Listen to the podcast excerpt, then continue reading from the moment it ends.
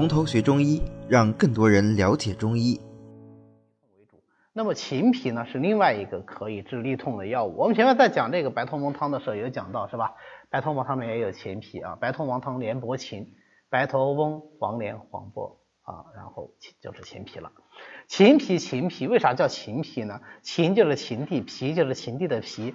啊，因为这个树呢，原来产陕西比较多，然后是用这个树的树皮，所以叫做秦皮。但是你看我在这个市民这一栏我并没有写，我 PPT 上没有做，为什么呢？这个说法我只看到一些散在的笔记上有这样的说法啊，在本草上面我没有找到明确的证据，那我就没有戏啊。它是木犀科落叶乔木植物苦力白蜡树或者是小叶白蜡树的茎皮啊。就是秦皮，一般是春秋两季把这皮给它剥下来啊，剥下来晒干生用就可以了。秦皮呢，性味苦寒，归肝胆大肠经，所以我们可以想见它那个清肝，它那个清胆，它那个清大肠，因为它苦寒而归大肠，苦寒就能够清热燥湿，所以它能够清大肠的湿热毒血瘀滞，所以它就能够治疗热毒泻痢啊，以血痢、赤多白少、里积厚重为特点。比如说我们前面讲过的白头翁汤，对吧？还记得白头翁汤哪几味药吗？几分钟以前刚讲过。啊，黄连、黄柏、白头翁、秦皮啊，你看又讲了个秦皮啊，你记住白头翁、秦皮，然后记住黄连、黄柏就好了嘛，对吧？是是不是还挺挺容易记的，是吧？就四味药啊，是治疗遗毒痢的代表方啊。其实你把遗毒痢记住之后呢，你可以以方记药。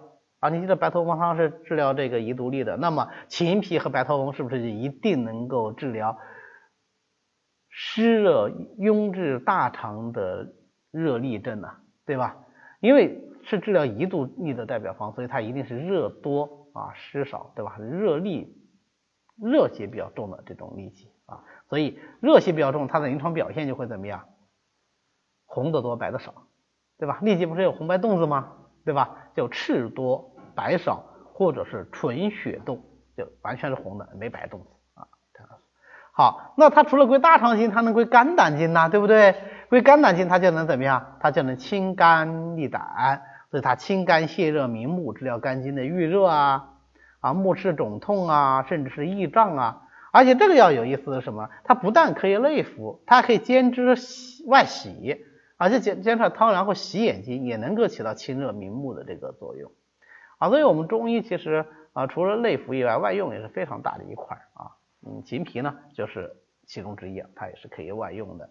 但是，这个是我们中药书上讲的一些功效，古人对秦皮还有一些其他的认识啊。那么，我们现在用的就比较少了。我们这里简单的提一下啊。第一个，秦。皮它的颜色很青啊，得木气盛而入厥阴。为什么说它得木气盛呢？因为这个树啊，它长得很高大，又长得很直啊，就是非常好看的树，树中的美男子哈。所以说得木气盛啊，入厥阴经。那入厥阴经，肝和经嘛，对吧？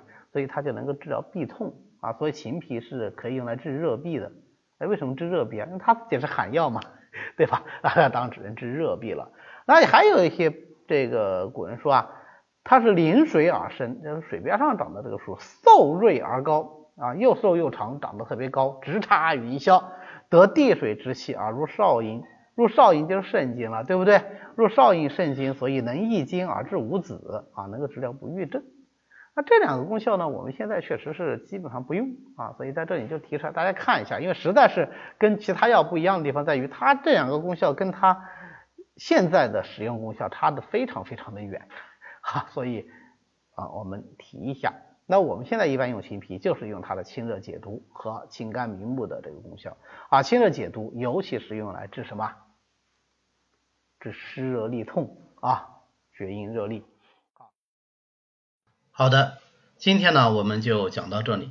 为了方便大家和其他喜欢中医的朋友一起来学习和讨论中医知识。